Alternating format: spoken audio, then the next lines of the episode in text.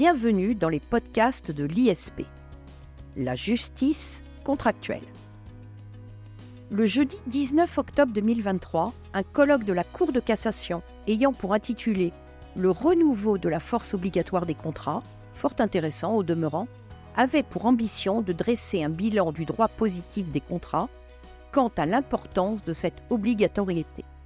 La notion de justice contractuelle a été débattue.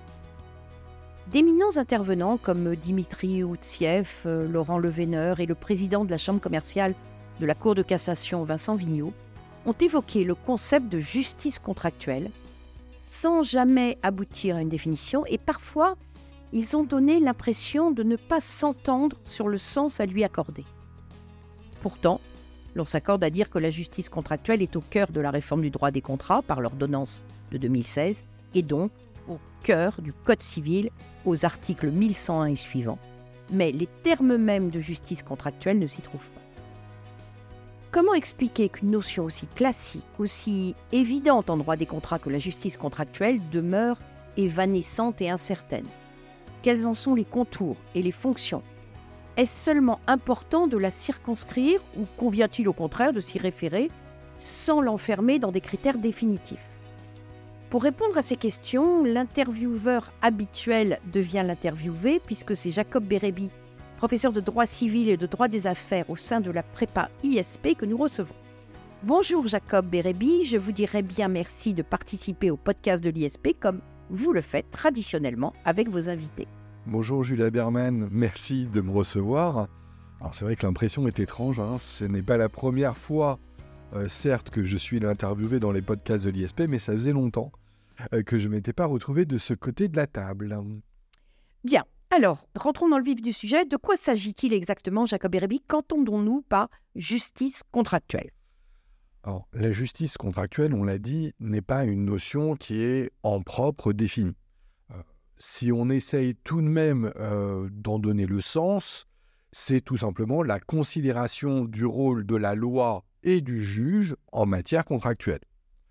Alors, pour rappel, le contrat, c'est un instrument d'échange qui repose sur la rencontre des volontés. Ce faisant, je rappelle également que au quotidien, nous passons chacun une dizaine de contrats, le plus souvent oraux, tous les jours.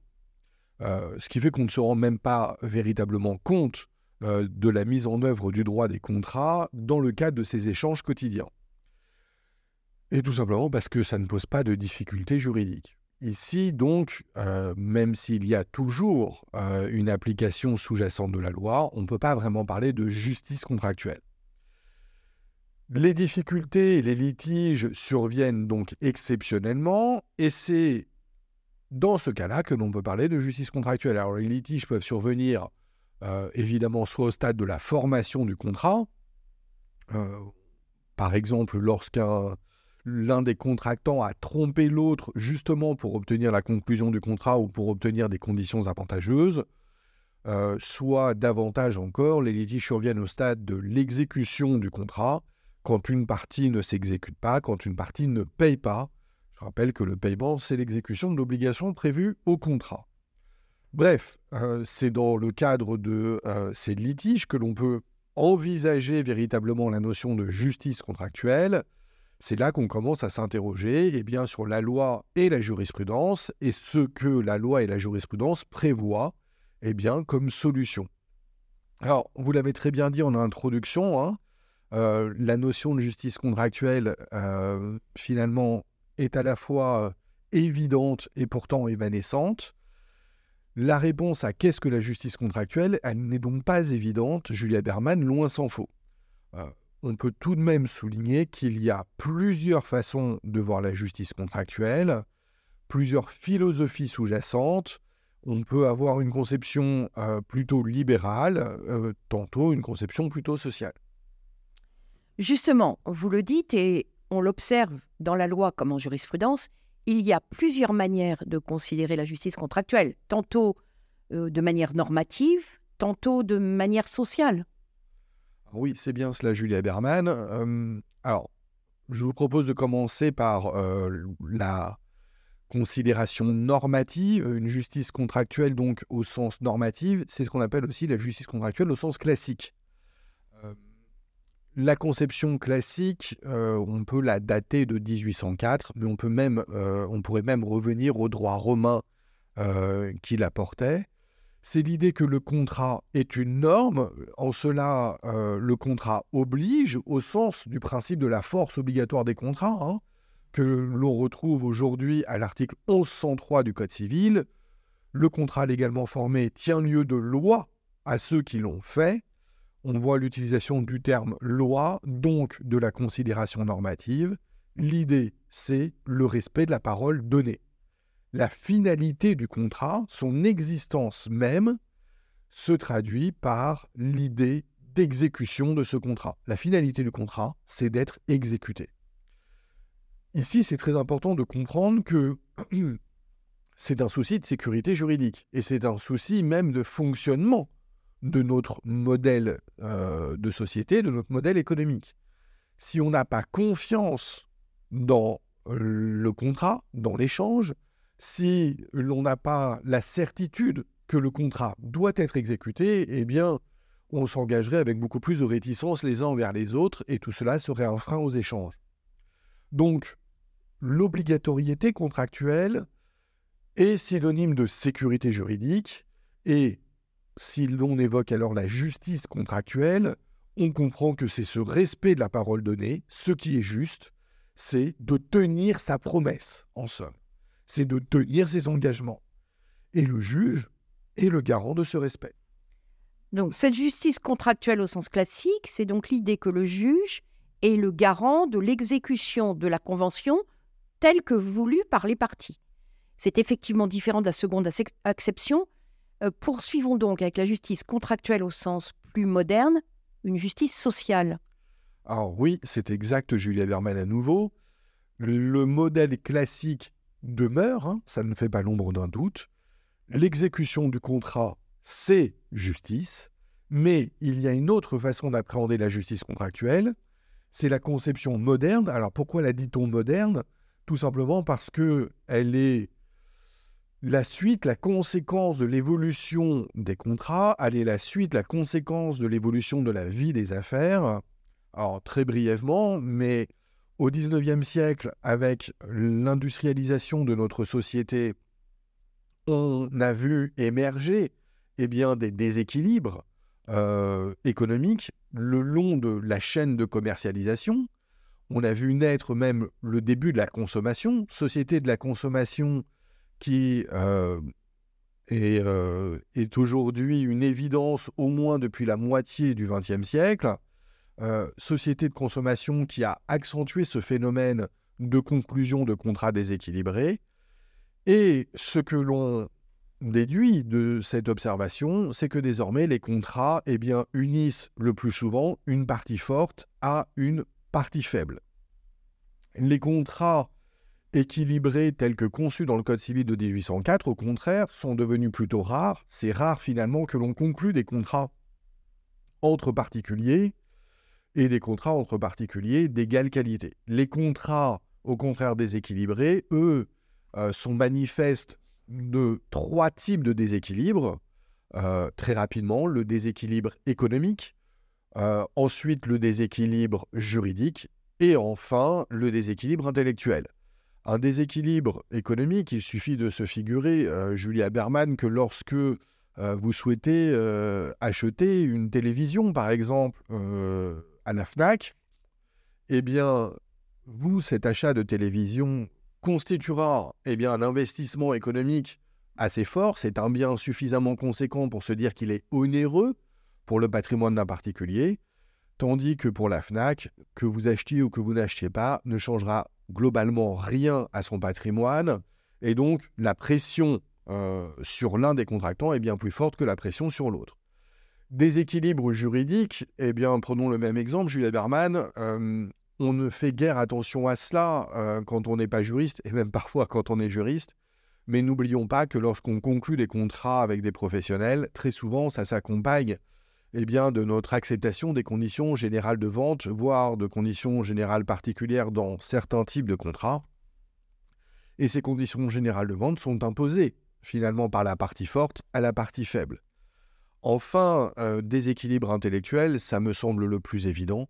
Euh, quand j'achète euh, une télévision, ou quand vous achetez une télévision, Julia Berman, globalement, vous n'en comprenez pas le fonctionnement, vous ne comprenez pas quelles sont ses capacités. la différence aujourd'hui entre une télévision à 1000 euros ou à 5000 euros est d'ordre technique il est très facile pour le vendeur, finalement, d'arriver à vous vendre un produit plus cher que ce dont vous avez besoin. Ça m'est déjà arrivé, moi, avec un ordinateur, d'acheter quelque chose qui m'aurait euh, permis euh, bien plus de choses que ce dont j'avais besoin. L'ensemble de ces déséquilibres témoigne qu'il y a une partie faible au contrat, puisqu'il y a une partie forte, il y a une partie faible. Et la justice contractuelle au sens moderne, c'est la protection de cette partie faible. La justice contractuel au sens social, au sens moderne, c'est cette idée donc que l'on va protéger la partie faible et que l'on va s'assurer de la satisfaction euh, de toutes les parties au contrat euh, quant à l'exécution de ce contrat, et donc la satisfaction aussi de la partie faible. Et ça change beaucoup de choses, évidemment. Bien, euh, tout ça est très clair, mais j'ai envie de vous poser une petite question parce que dans les podcasts de l'ISP, je vais peut-être sembler abrupte, mais nous n'abordons que très rarement des concepts aussi civilistes, aussi techniques. Alors une question se pose. J'espère que vous ne m'en voudrez pas, mais est-ce que cette question est vraiment importante? Est-ce qu'il ne s'agit pas seulement de débats théoriques? Bref, quel est l'intérêt de se poser ces questions? Alors, euh, non, je ne vous en veux pas, Julia Berman. Je comprends tout à fait euh, le sens de votre interrogation. Euh, est-ce que ce n'est pas simplement un débat qui devrait euh, relever de la faculté? Est-ce que ça n'est pas seulement un débat qui devrait relever des colonnes euh, doctrinales? Je dirais que non. Euh, bon, à ce titre, je tiens à souligner, hein, l'idée même de ce podcast, nous l'avons eu ensemble à la suite justement du colloque que vous avez évoqué, ce colloque qui a eu lieu en 2023 à la Cour de cassation sur le renouveau de la force obligatoire qui est un colloque à la fois passionnant et qui intéresse évidemment aujourd'hui euh, tous nos auditeurs euh, juristes et particulièrement ceux qui passent des concours, euh, des examens où le droit des obligations fait partie des matières. par ailleurs, au-delà du fait donc que l'on n'est pas les seuls à considérer que c'est des sujets importants et utiles, que la force obligatoire et la justice contractuelle qui sont intimement liées, euh, il faut euh, aussi euh, se figurer que c'est les juges eux-mêmes, finalement, qui ont initié ces questions sur la justice contractuelle, en faisant évoluer le concept, en montrant qu'il y a un modèle classique et un modèle moderne, ils nous ont montré qu'il y a dans le quotidien du magistrat, dans les litiges, dans les prétoires, il y a plusieurs façons eh bien, de choisir le modèle d'application de la loi. Les manifestations donc de ces justices contractuelles sont très concrètes en jurisprudence et au-delà des mécanismes de protection, de vulnérabilité, euh, au-delà des droits spéciaux qui apparaissent très largement insuffisants en la matière, eh bien, il est normal que le juge souhaite prendre en considération les situations de faiblesse contractuelle et euh, finalement essaye de corriger les déséquilibres. Euh, le juge a pris le chemin de cette justice contractuelle euh, au sens moderne, tout en ayant conscience de l'importance de conserver la confiance de tous dans le modèle classique. C'est pourquoi je pense que ce qui est intéressant à voir en pratique, c'est que le juge a finalement fait preuve à la fois euh, de, finesse, de prudence, en réinventant trois concepts traditionnels du droit des contrats pour eh bien, aller dans ce sens euh, d'une nouvelle justice contractuelle. Il en a fait des instruments de moralisation et d'équilibre contractuel. Et bien évidemment, ces trois instruments, je les cite. Euh, vous les connaissez tous, Julia Berman comme nos auditeurs. Il s'agit de la bonne foi, des vices du consentement Très bien. Eh bien, écoutez, entrons donc dans ces aspects pratiques et techniques. On va les évoquer successivement, si vous voulez bien. Peut-être pouvons-nous commencer par le concept le plus évident, enfin, me, me semble-t-il, que sont les vices du consentement. En quoi constitue-t-il un instrument de justice contractuelle? Au premier abord, ça pourrait être étonnant, puisque les vices du consentement, eh bien, c'est une condition de validité des contrats depuis 1804, et même auparavant, mais inscrite dans le Code civil en 1804. Et on pourrait se dire, si les vices du consentement existaient en 1804, eh bien, c'est qu'ils relèvent de la justice contractuelle au sens le plus classique du terme, et c'est vrai longtemps, on a adopté une conception très stricte, très limitée euh, des vies du consentement. Le seul objectif était de servir de garde-fou très ponctuel, rarement mis en application. La Cour de cassation s'est révélée très exigeante quant aux conditions même de qualification de ces vies du consentement pour dire la nullité comme conséquence de cette qualification. On était dans des mécanismes de protection de la volonté stricto sensu. Mais euh, le constat euh, de l'émergence et de la multiplication des contrats déséquilibrés, le constat de l'inertie euh, globale du législateur a conduit les juges à réinventer quelque peu les vices du consentement afin d'aller plus loin, de protéger la partie faible. plus encore que protéger la volonté de la partie faible, c'était aussi protéger ses intérêts économiques et ses intérêts juridiques. Je vais prendre deux exemples très connus. Euh, la réticence de Losive. Rappelons qu'en 1804, seules les manœuvres de Losive, les stratagèmes, les mises en scène sont source de nullité. À partir des années 70 du XXe siècle, la Cour de cassation admet très rapidement que le mensonge est aussi euh, synonyme de dol et admet dans la foulée que le silence est lui aussi synonyme de dol, source de nullité. Ça veut dire que la Cour de cassation a inventé un concept de rééquilibrage extrêmement fin, aujourd'hui que l'on connaît tous, et même consacré euh, par l'ordonnance de 2016, c'est l'obligation précontractuelle d'information. La Cour de, cassation dit, à partir des années 70, à celui qui sait, le fort intellectuel, tu dois informer eh bien, le profane, le faible intellectuel, afin qu'il ait les mêmes informations que toi pour s'engager. C'est l'instauration donc d'un rééquilibre par l'information. On peut prendre un autre exemple, celui de la violence économique. En 2000-2002, la Cour de cassation consacre la violence économique là où auparavant il n'y avait que la violence physique et la violence morale comme source de nullité. En prenant en considération la violence économique, on protège les intérêts économiques. Aujourd'hui, eh bien, le vice de violence économique a été consacré, voire même eh dépassé par la notion d'abus de dépendance que l'on retrouve à l'article 1143 du Code civil. J'aurais pu citer d'autres exemples, je pense à l'erreur sur la rentabilité économique, mais je crois qu'on a fait le tour de la question des vices du consentement, Julia Berman. Très bien. Évoquons maintenant la cause, si vous en êtes d'accord. Euh, Roast disait Si vous croyez avoir compris la cause, c'est qu'on vous l'a mal expliqué. Rappelez-nous en un mot ce qu'est la cause, terme me semble-t-il tombé en désuétude ou presque depuis 2016, et en quoi est-ce aussi un instrument de cette nouvelle justice contractuelle?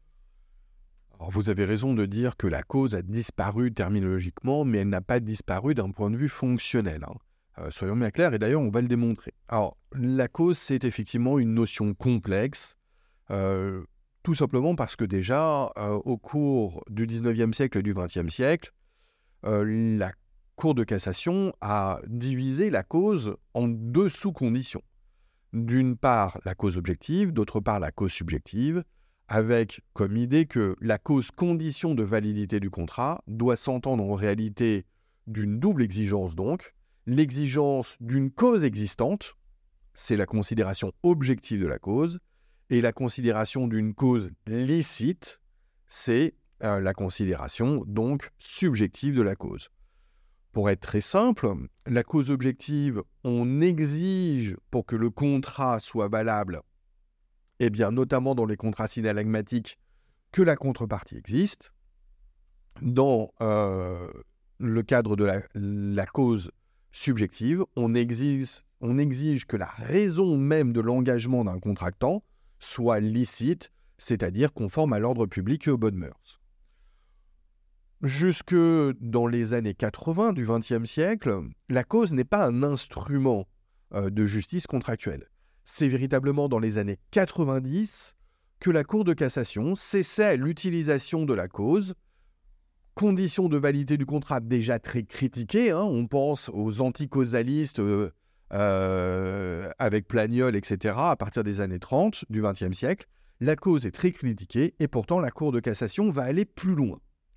Elle va en faire un instrument euh, de contrôle des équilibres contractuels, ce qui va même l'amener à dépasser la frontière entre les deux acceptions cause objective et cause subjective dont on a parlé. C'était déjà complexe. Et la Cour de cassation va brouiller davantage encore euh, la notion de cause, ce qui va lui valoir d'autant plus de critiques avec le fameux mouvement de subjectivisation de la cause. Ah oui, oui, la subjectivisation de la cause. C'est en général ici que l'on se perd. Hein. Alors oui, c'est en général ici qu'on se perd. C'est ici que j'ai été moi-même perdu euh, quand j'étais euh, euh, étudiant. pourtant, aujourd'hui, je trouve que on a beaucoup plus de recul et la question de la subjectivisation de la cause est beaucoup plus claire. Déjà, soyons précis, quand on parle de subjectivisation de la cause, on parle d'un mouvement de subjectivisation de la cause objective. Oublions la cause subjective, ça n'est pas une question de licéité de la cause. Ici, on est face toujours à l'exigence d'une contrepartie, mais on va prendre davantage en considération eh bien, les aspirations des contractants. Pour être très clair, donnons un exemple. Julia Berman, quand vous achetez une voiture, vous êtes donc tenu de payer le prix et le propriétaire de la voiture, qui reçoit le prix, le vendeur, va vous transférer la propriété de ce véhicule. Donc, votre cause, vous en tant qu'acheteur, la cause de votre engagement de payer le prix se trouve dans le transfert de propriété du véhicule. La cause de l'obligation de l'un euh, se situe dans l'objet de l'obligation de l'autre. Bon. Qu'est-ce que ça veut dire maintenant la subjectivisation de la cause objective? On va se poser non pas la question de savoir si la contrepartie existe, mais si la contrepartie est bien utile, présente bien un intérêt pour la partie faible on ne se pose pas la question de savoir véritablement pourquoi vous, présentement, vous euh, vouliez acheter une voiture. Peut-être que c'est pour visiter votre belle-sœur, euh, votre cousine, etc. Et ça, on s'en moque. C'est licite, le contrat sera valable, peu importe.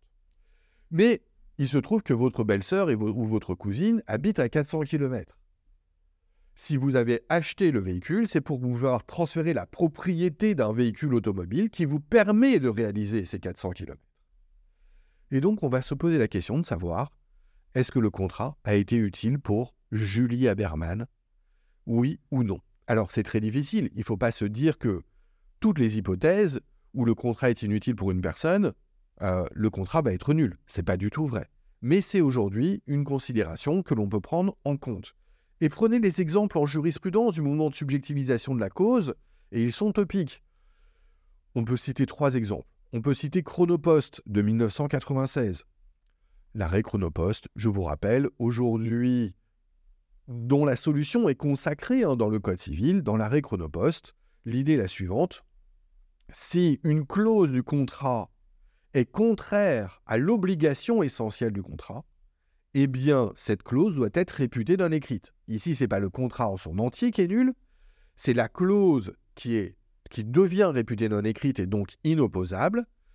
On va conserver le contrat, mais on va empêcher finalement l'application des dispositions qui rendraient le contrat inutile ou sans sens.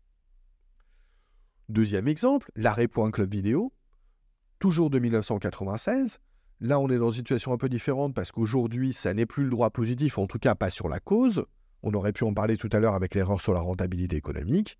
L'idée est la suivante c'est un franchisé qui conclut un contrat avec un franchiseur pour ouvrir un point club vidéo dans une zone géographique et avec une population qui manifestement ne lui permettait pas d'être rentable. La Cour de cassation dit l'économie générale du contrat tel que voulu par les parties était impossible de sorte que le contrat était dépourvu de cause. L'idée de celui qui s'engage, c'est de réaliser un bénéfice, à tout le moins d'être rentable. Il s'engageait sans perspective de ce bénéfice, de cette rentabilité. Le contrat doit être nul. On protège le faible franchisé à l'encontre du fort franchiseur.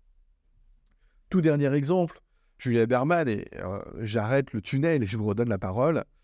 Un arrêt de 2008, celui-ci n'a pas de nom, euh, très original d'une part parce que les faits étaient anciens, d'autre part parce que la solution a le mérite presque d'être créatrice. Eh bien, c'est un homme euh, qui s'engage envers la femme avec laquelle il a une relation et un enfant, à lui verser mensuellement au nom de l'entretien de l'enfant une somme déterminée. C'était avant qu'existe le droit moderne de la pension alimentaire. Là, le procédé, c'est un versement par reconnaissance de dette mensuelle. Finalement, au bout d'un an, l'enfant vient vivre avec son père. Celui-ci cesse de verser cette somme d'argent mensuelle, mais cela va réclamer des années plus tard par la mère, qui lui dit Tu n'as jamais résilié cet engagement, euh, tu t'étais engagé à me verser une somme d'argent, tu as cessé de le faire, je te réclame les mensualités perdues. Il lui rétorque très basiquement, mais si je te versais cette somme d'argent, c'était pour la cause suivante, l'entretien de l'enfant. Tu n'entretiens plus l'enfant, la cause a disparu. Le raisonnement est simple, mais il est faux juridiquement à l'époque. En effet, la cause est une condition de validité du contrat, pas une condition de son exécution. La disparition de la cause au moment de l'exécution n'était pas pris en considération par les textes. Ce qui fait que cette femme avait fondamentalement raison sur les ressorts littéraux de la loi. Mais la Cour de cassation fait preuve d'une justice contractuelle qui nous amène au-delà de la loi, consistant à dire la cause a disparu pendant l'exécution du contrat, cela entraîne la caducité de l'engagement. On voit bien que la Cour de cassation est capable d'un réel pragmatisme judiciaire pour protéger la partie faible au travers de la cause, pourtant notion extrêmement critiquée. Très bien. Euh, la bonne foi, c'est également une notion dont le sens a changé au cours des deux derniers siècles, comme euh, la notion de justice contractuelle. Alors oui, il n'y a pas plus emblématique euh, de la justice contractuelle que de la bonne foi, parce que finalement, la bonne foi, elle est emblématique de la justice contractuelle au sens classique et au sens moderne. En effet, la bonne foi, dans son acception première, c'est la bona fides, c'est la fidélité, c'est le respect de la parole donnée, c'est la fidélité à l'engagement. Donc la bonne foi, à l'origine, c'est un prolongement de la force obligatoire et pas du tout un tempérament de la force obligatoire. Mais, à l'initiative euh, de Demog en doctrine, euh, les juges ont cherché euh, un instrument effectivement de tempérament de la force obligatoire apparaissant si sévère pour la partie faible, et s'est servi de la bonne foi comme un instrument de moralisation des contrats et de la vie des affaires. La bonne foi a pu être utilisée eh dans la phase précontractuelle, pour normer les comportements, notamment dans les pourparlers, mais aussi dans la phase contractuelle, eh bien, pour exiger de la partie forte des obligations positives, lui interdire la mauvaise foi également, l'obliger à l'information, à la tolérance, etc., de manière à rééquilibrer le contrat pendant que le contrat était exécuté. Justement, cela nous permet d'aborder euh, la question d'un mouvement important à la fin du XXe siècle, le solidarisme contractuel. De quoi s'agit-il? Alors, je vais aller très vite. Le solidarisme contractuel, on pourrait euh, considérer que c'est le jusqu'au boutisme de l'utilisation de la bonne foi. Alors, c'est un mouvement tardif, hein, le, le, solidarisme contractuel. Il naît lui aussi dans la dernière décennie du XXe siècle. Il a ses champions, euh, Madame Tibiage Galfucci, Monsieur Mazot, euh, Monsieur Picot, etc. La notion de solidarité avait été utilisée euh, en lien avec la bonne foi déjà par De aussi au début du, du, du, 20e, en 1920, mais jamais au sens du solidarisme contractuel. Et d'ailleurs, il y a un isme. Et comme souvent, quand il y a un isme dans un terme, il a une connotation de mouvement, mais aussi d'excès, il y a une connotation péjorative. Et c'est bien le cas. Le solidarisme contractuel, c'était plus que la solidarité que se doivent les contractants, c'était plus que l'intérêt commun que l'on reconnaît aux contractants dans certains contrats au moins. C'était l'idée que, eh bien, on allait exiger de la partie forte une forme de quasi-sacrifice au profit de la partie faible. Rappelez-vous, Julia Berman, on a dit au début de ce podcast que la justice contractuelle au sens moderne, au sens social, c'est l'idée que toutes les parties doivent recevoir satisfaction dans le contrat, y compris la partie faible. L'idée du solidarisme contractuel était presque de considérer que on devait d'abord s'assurer de la satisfaction de la partie faible avant de s'assurer de la satisfaction de la partie forte.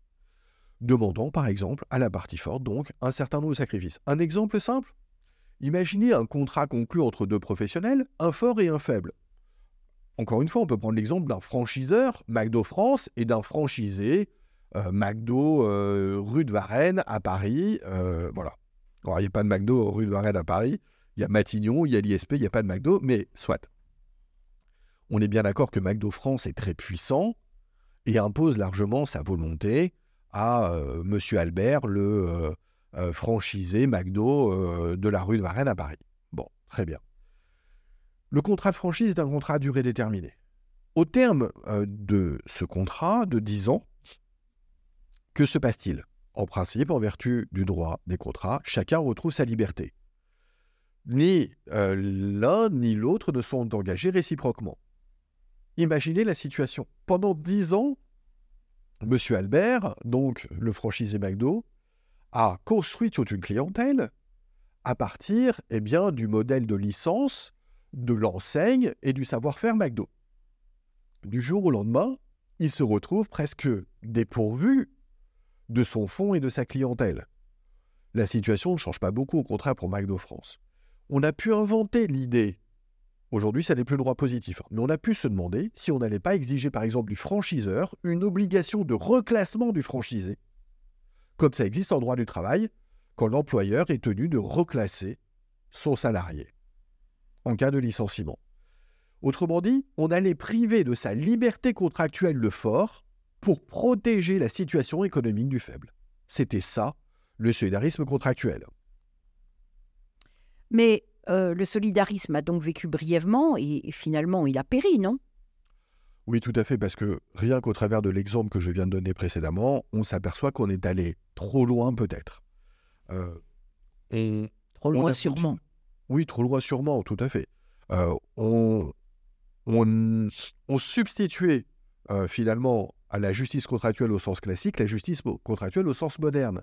C'était plus une superposition, mais une substitution. C'était une annihilation véritablement de la conception classique, avec une annihilation presque de la force obligatoire du contrat dans certains cas, ou une annihilation des prérogatives contractuelles du fort au profit du faible. C'était presque un renversement d'équilibre c'était plus une correction du déséquilibre, mais un renversement de l'équilibre. La Cour de cassation a mis le haut-là. La Cour de cassation a mis le haut-là dans le très célèbre euh, arrêt Les Maréchaux, commercial 10 juillet 2007.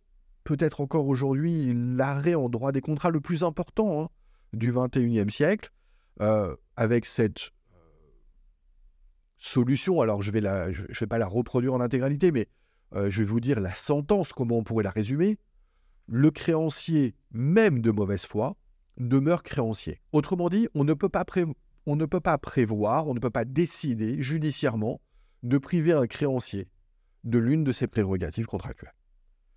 Autrement dit, on ne peut pas sanctionner le fort en le privant de ses droits au profit du faible. C'est aussi clair et simple que ça. Bien sûr, la mauvaise foi continue d'être sanctionnée, le manquement à l'obligation de bonne foi continue à être sanctionné, mais ça ne, ça ne peut pas être de la privation des droits et du renversement positionnel dans le contrat. Et d'ailleurs, c'est en ce sens hein, que finalement, l'on reparle, on parle pardon, à nouveau, ou on parle de renouveau de la force obligatoire. Alors que reste-t-il de cette justice contractuelle au sens moderne? Alors que reste-t-il de cette justice contractuelle au sens moderne? C'est une excellente question. Euh, si les concepts portant une justice sociale très poussée comme le solidarisme contractuel ou encore la cause dans ces mouvements les plus avancés de subjectivisation ont disparu, on a quand même conservé un certain nombre de manifestations. la sanction de la mauvaise foi dans les pourparlers demeure, la sanction de la réticence dolosive, on a parlé de tout ça, j'ai aussi parlé de l'obligation d'information dans la formation comme dans l'exécution du contrat, tout cela demeure. L'exigence d'une contrepartie réelle dans les contrats, on pense euh, évidemment, euh, euh, encore une fois, à, la cause objective, au contenu du contrat, la contrepartie réelle du contrat, l'exigence demeure. On a consacré, avec la réforme, on l'a dit, la jurisprudence chronopost. Euh, on est même allé plus loin, finalement. Toujours sur le contenu du contrat, euh, l'exigence de contrepartie, l'équilibre contractuel, la lutte contre les déséquilibres juridiques et intellectuels. On a introduit les clauses abusives dans le droit commun, Julia Berman, alors que eh bien, la prohibition des clauses abusives, c'était un concept à l'origine de droit spécial. En somme, l'ordonnance de 2016 qui consacre la jurisprudence et consacre eh bien, euh, les efforts du juge en, vue eh bien, d'instaurer à la fois une justice contractuelle classique et une justice contractuelle moderne, euh, cette idée de conservation des équilibres et de protection des intérêts des parties, c'est ce qu'on retrouve effectivement dans notre droit positif. D'accord. Donc à ce titre, tout ne vient pas du juge. On pense bien évidemment à la prise en compte de l'imprévision maintenant dans le Code civil. Alors vous avez raison, beaucoup de concepts euh, judiciaires ont été consacrés dans la réforme, mais vous avez raison de souligner que eh bien, la réforme est allée plus loin aussi dans l'objectif de la recherche d'un équilibre contractuel. Et vous avez raison, euh, l'initiative législative, la création euh, législative la plus emblématique, c'est sans aucun doute eh bien, cet article 1195 du Code civil. Euh, alors, permettez-moi un rappel. Au XIXe siècle, la Cour de cassation refuse de consacrer la révision judiciaire pour imprévision. Je rappelle aussi qu'il euh, en va différemment au droit administratif. Ça ne veut pas dire pour autant que les juges sont totalement indifférents à l'imprévision. Ils refusent de consacrer la révision judiciaire pour imprévision. L'idée pour le juge civil, c'est de s'interdire de s'immiscer dans le contrat et de se substituer aux parties pour déterminer un prix nouveau en cas d'imprévision. La Cour de cassation n'a jamais renoncé à la solution de l'arrêt canal de Craponne de 1876, mais a cherché d'autres moyens que la révision judiciaire pour imprévision, pour corriger le phénomène d'imprévision. La Cour de cassation a utilisé la bonne foi dans les années 90 avec la question d'une obligation de renégociation de bonne foi des contrats. C'est les arrêts Huard et Chevassus-Marche, 92 et 98. La Cour de cassation a aussi cherché à exploiter la cause. En 2010, c'est l'arrêt Sofimat, en se demandant si, en cas d'imprévision, on ne pouvait pas considérer que là aussi l'économie du contrat euh, tel que voulu par les partis était devenu impossible et se poser la question de la caducité, on n'a pas eu de consécration légale de ces efforts prétoriens. Non, le législateur a choisi eh bien, d'ériger un article 1195 du Code civil, un article qui est fortement décrié euh, depuis 2016 euh, pour de nombreuses raisons. Euh, je vais les évoquer. Hum, il faut savoir que la crise du Covid, d'ailleurs 19, a montré que ce texte n'était pas très efficace. Il y a moins de critiques tout de même aujourd'hui, il est un peu rentré dans les mœurs, mais pas beaucoup. Alors le texte de l'article 1195, je renvoie nos auditeurs hein, euh, à ce texte, mais il y a beaucoup à redire. Euh, la définition de l'imprévision qu'on y retrouve est assez sujette à caution et assez imprécise. En fait, les parties ne vont pas être d'accord pour euh, se dire si elles sont confrontées à un problème d'imprévision, ce qui fait que l'idée du texte, c'est de ne pas aller devant le juge immédiatement, mais comme les parties vont pas s'accorder sur le fait même qu'elles sont en imprévision, il y aura déjà un recours au juge pour savoir si on est en cas d'imprévision avant qu'on laisse le procédé, le reste du processus se réaliser. Euh, il y a bien une renégociation, mais on n'est pas face à une consécration de la jurisprudence parce que la renégociation ici n'est pas une obligation, c'est simplement entre une invitation des parties à renégocier, comme si on avait besoin d'un texte de loi pour nous inviter à renégocier. L'intervention du juge peut être décidée d'un commun accord pour qu'il puisse adapter le contrat, on ne sait pas trop ce que ça veut dire, et finalement si tout ça n'a pas eu de suite, alors la partie qui subit l'imprévision peut saisir le juge pour qu'il y mette fin, mette fin au contrat, ou révise le contrat. On ne sait pas très bien dans quelles conditions, selon quel modèle, et puis c'est demander beaucoup au juge, faut le savoir. Déterminer un juste prix au contrat pour le juge, c'est euh, se livrer à des considérations économiques qui sont parfois difficiles parce que la notion de juste prix n'existe tout simplement pas. Et ça va être des combats d'experts inlassable. très tôt, la pratique s'est défiée hein, de ce texte. Tous les praticiens d'ailleurs hein, se sont défiés de ce texte. Et d'ailleurs, euh, il y a très peu de contentieux. Pourquoi? Euh, Même à la suite du Covid-19, bah, tout simplement parce que le texte n'est pas d'ordre public. Et euh, Julia Berman, croyez-moi, tous les contrats que je rencontre un peu d'importance prévoient une stipulation très claire eh bien, d'exclusion de l'application de l'article 1195 en cas d'imprévision. Les parties préfèrent régir par leurs propres clauses, par exemple des clauses de réadaptation du contrat, eh bien, euh, le cas d'imprévision. Donc, bon, oui, effectivement, le législateur lui aussi s'est saisi du déséquilibre contractuel au travers de l'emblématique imprévision, mais c'est pas forcément très efficace. Ok, c'est très clair. Mais écoutez, je vous propose, Jacob Bérébi, de faire un bilan de ce que l'on vient de dire rapidement. Peut-on affirmer que désormais la justice contractuelle au sens social domine la justice contractuelle au sens classique? Alors domine non, euh, je l'ai dit je crois tout à l'heure.